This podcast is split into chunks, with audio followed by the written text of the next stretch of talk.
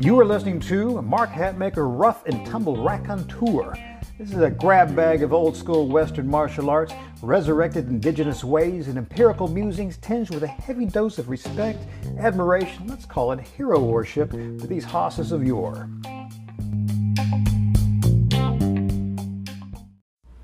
Crew, this is Mark Hatmaker coming to you from the Comancheria. Today, let's talk tomahawks. It's going to be fun, right? Now, just how prevalent and important was this ubiquitous weapon in the early frontier warfare? Well, in a word, it was uh, almost the ultimate choice. Obviously, firearm came first, the flintlock.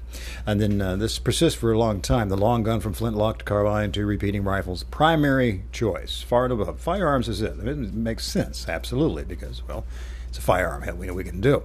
I mean, we do see wide use of the bow and arrow and facile use at that. But if, when access to firearms was on the table, the bows became backups if carried at all. What did not fade away, surprisingly, for a long time was the tomahawk.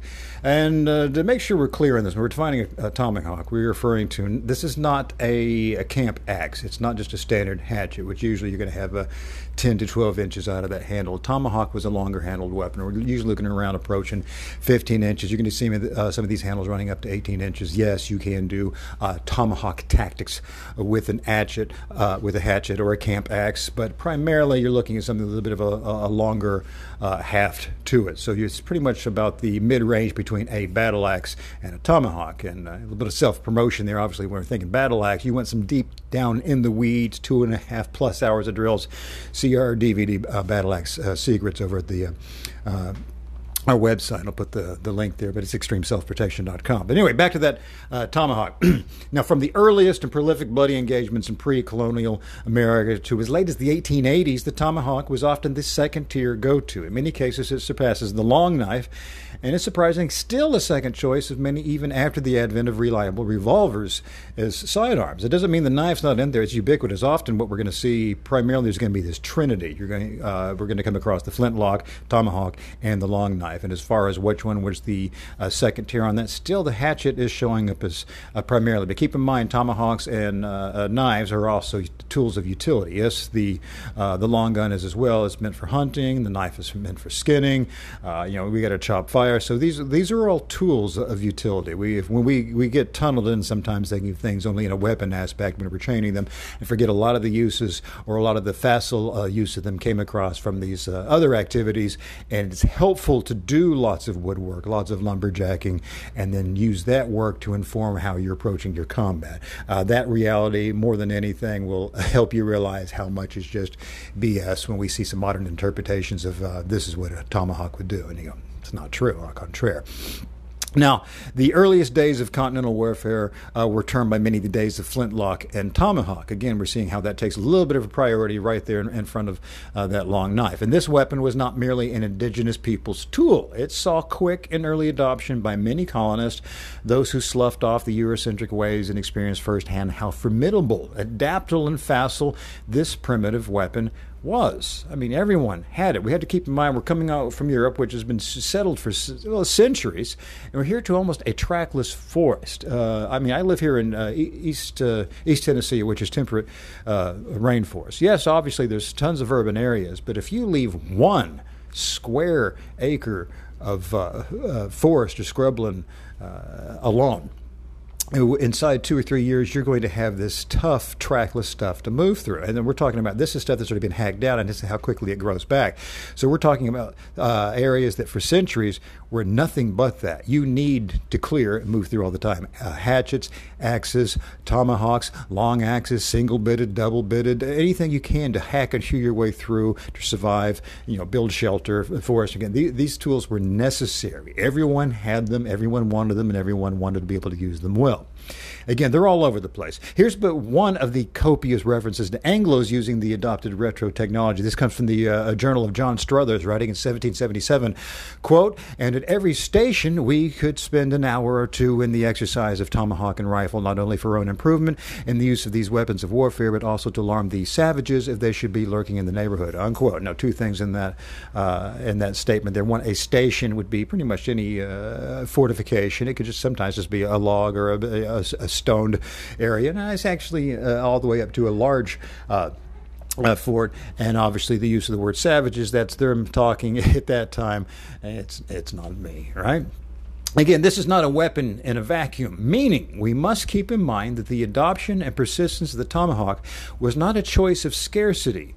Other weapons were on the table. So, this again, what I'm saying here is many British soldiers, many French soldiers, and many colonists had and possessed swords, sabers, and various long blades in their possession. I mean, they were here there was such a huge martial culture, and there was so many constant, I mean, so much constant warfare in the European continent. And obviously, we know there was warfare going on here. I mean, there's so many wars going on prior to obviously the American Revolution, the French and Indian Wars, which are just you know a series of long skirmishes, and even far before that. And we still had all these uh, European soldiers and mercenaries and uh, regular troops here, and they had all these uh, these sabers and blades in in their possession. Many of these blades were standard kit for some and were indeed carried into battle, and yet the tomahawk wound up and became and remained the weapon of choice. Now, one would assume that canny warriors, trained warriors in possession of and schooled ably with the sword, would prefer this longer bladed weapon. A weapon that had centuries of tradition, tactical study, and real world battle and duel applications behind it. One would assume that this better forged, better schooled weapon would hold sway over and above the often makeshift primitive technology. Keep in mind, forged steel, uh, steel Toledo blades come over here, and sometimes uh, some tomahawks, uh, even before, uh, were still stone headed and yet the these tomahawks were just laying waste. So one would also assume that the indigenous peoples, who were notorious scavengers and adopters of technology, would scoop up any and all weaponry post successful skirmish and use the sword themselves. And yet, we see many an Anglo quickly forego the swords and sabers of European tradition. We see many an indigenous warrior indeed scooping up found blades, but they take them, return to the villages, and use them as trophies, and they're not carried into battle. So, We've got people, a culture of people skilled in using a sword. We've got a sold culture, people wearing them uh, uh, at their at their waist uh, across the pond. And we get over here and realizing, hey, this isn't up to snuff over here. It's not cutting it. And then after war, where everyone's scooping all all the weapons we can, and the tribes, like I said, they'll, they'll grab the swords, but they still don't carry them into battle. So again, when it came war party time, the confiscated flintlock that goes with them, or perhaps a better forged tomahawk they trade in for a stone one. Sure, that goes. Those are the first and second choices. The sword, no, they stay behind. The forethinking Anglos, some dubbed themselves the sons of the trackless forest, used the evidence of experience to also forego the long blade and adopt the tomahawk as their own second spot of essential kit. Early rangers, from uh, Rogers Rangers to Russell's Rangers to Coffey's Rangers and beyond, all had access to long blades. All of them had it. They were there there. They could have them, and yet number two went to the tomahawk. They didn't want to take a sword with them. When allowances were made for a number three spot, the hunting knife was chose, but no sword, no saber, no foil, no weapon of long, hallowed, and vastly technical use. The Tomahawk persists at a number two spot through the Mountain Man expansion westward into the 1880s with the use of uh, Indian scouts by the U.S. Cavalry. The Indian scout detachments were allotted one tribal weapon in addition to the standard cavalry kit. This allowance weapon was almost inevitably the Tomahawk, the Pawnee and Cheyenne favoring it heavily. Uh, really, the holdouts, of the Apache, who, uh, rebellious as always, they often uh, opted for having a tribal lance. Now, we got to look. F- make further notice that part and parcel of the patrolling cavalry kit at that time was not the cavalry saber. By this point, such swords were considered decorative and tradition uh, holdovers. These are less utilitarian gear than space occupying clutter. People wanted what worked and what worked well. Now, ready for an obvious statement? The tomahawk is not a sword. Uh, those five words are obvious, and yet we still see modern interpretations of tomahawk work attempting to overlay the long tradition of sword work on top of tomahawk application. Now we need to think about that. People are trying to take sword approaches, uh, sword numerical systems, sword fencing system, broadsword systems, and apply them to a tomahawk. And I'll repeat again the tomahawk is not a sword. And why is this curious? You're probably way ahead of me we got to ask ourselves if the Eurocentric continental battle tested sword work proved ill adept in the New World versus the tomahawk, then why would one assume that the tactics that did not serve well with the actual designated weapon, the sword, in one's hand, be any wiser to adopt to a weapon with completely different characteristics? This makes no sense at all. We're, we're automatically going, hmm, this seems to be working better. This weapon works better. So why don't take the tactics that didn't work against that and try and apply them across an, a weapon with different characteristics? It would be very much if uh, I had studied Tai Chi for 20, and this is a knock on, I'm just using two different styles as a comparison here, not a knock on Tai Chi. Uh, I've spent my lifetime working with Tai Chi. Then I encounter uh, someone who's uh, uh, well versed in the Muay Thai kick and they bang me with that kick again and again and again. All my entire battalion, Tai Chi battalion, are getting banged with that Thai kick. And then we decide, you know what? I think we need to do that. But what we'll do though is we'll make sure we filter it through our, our, our Tai Chi lens. It, it's just not how it was done. When we said uh, it, we went, hey, th- this worked. Let's let's make it work this way. Here's another obvious statement. Five words. The tomahawk is not a stick.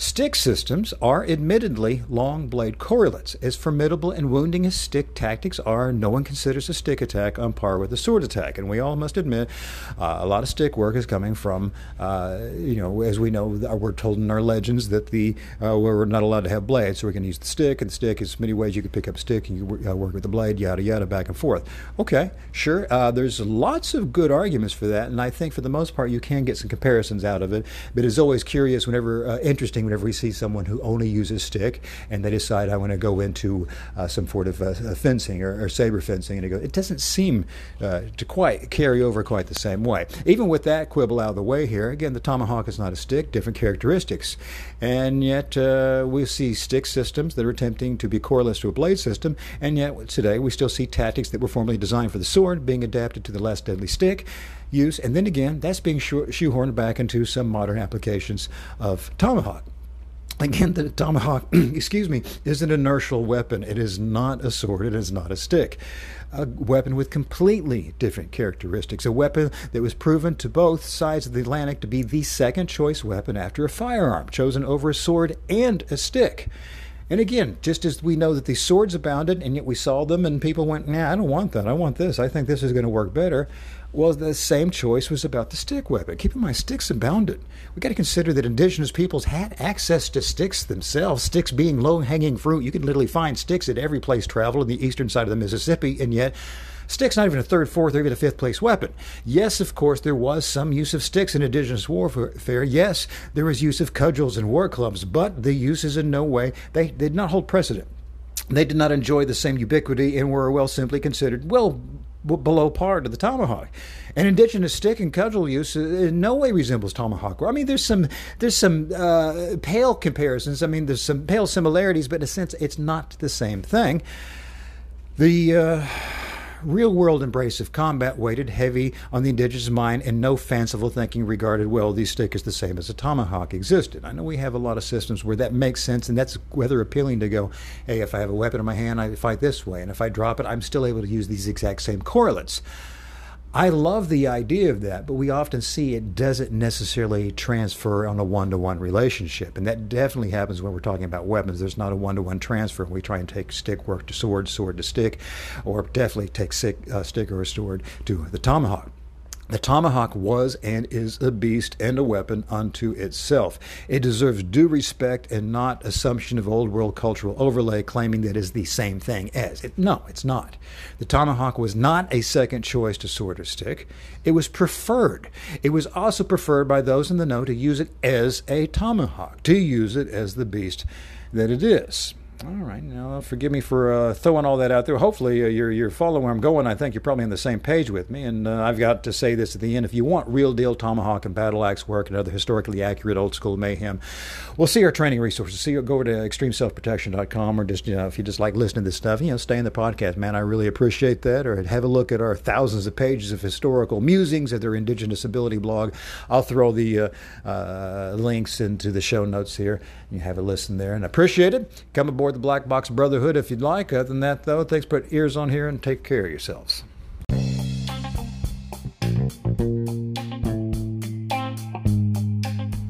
Well, if you dig what we just discussed today, uh, I'd like to invite you to like and subscribe to the podcast. Hell, support it if you want. I'm not your dad. Do what you want. And if you're a glutton for punishment, uh, just visit our website, extremeselfprotection.com. You'll find links to the blog, all of our products, and hundreds and hundreds and hundreds of more pages of like musings. Thank you.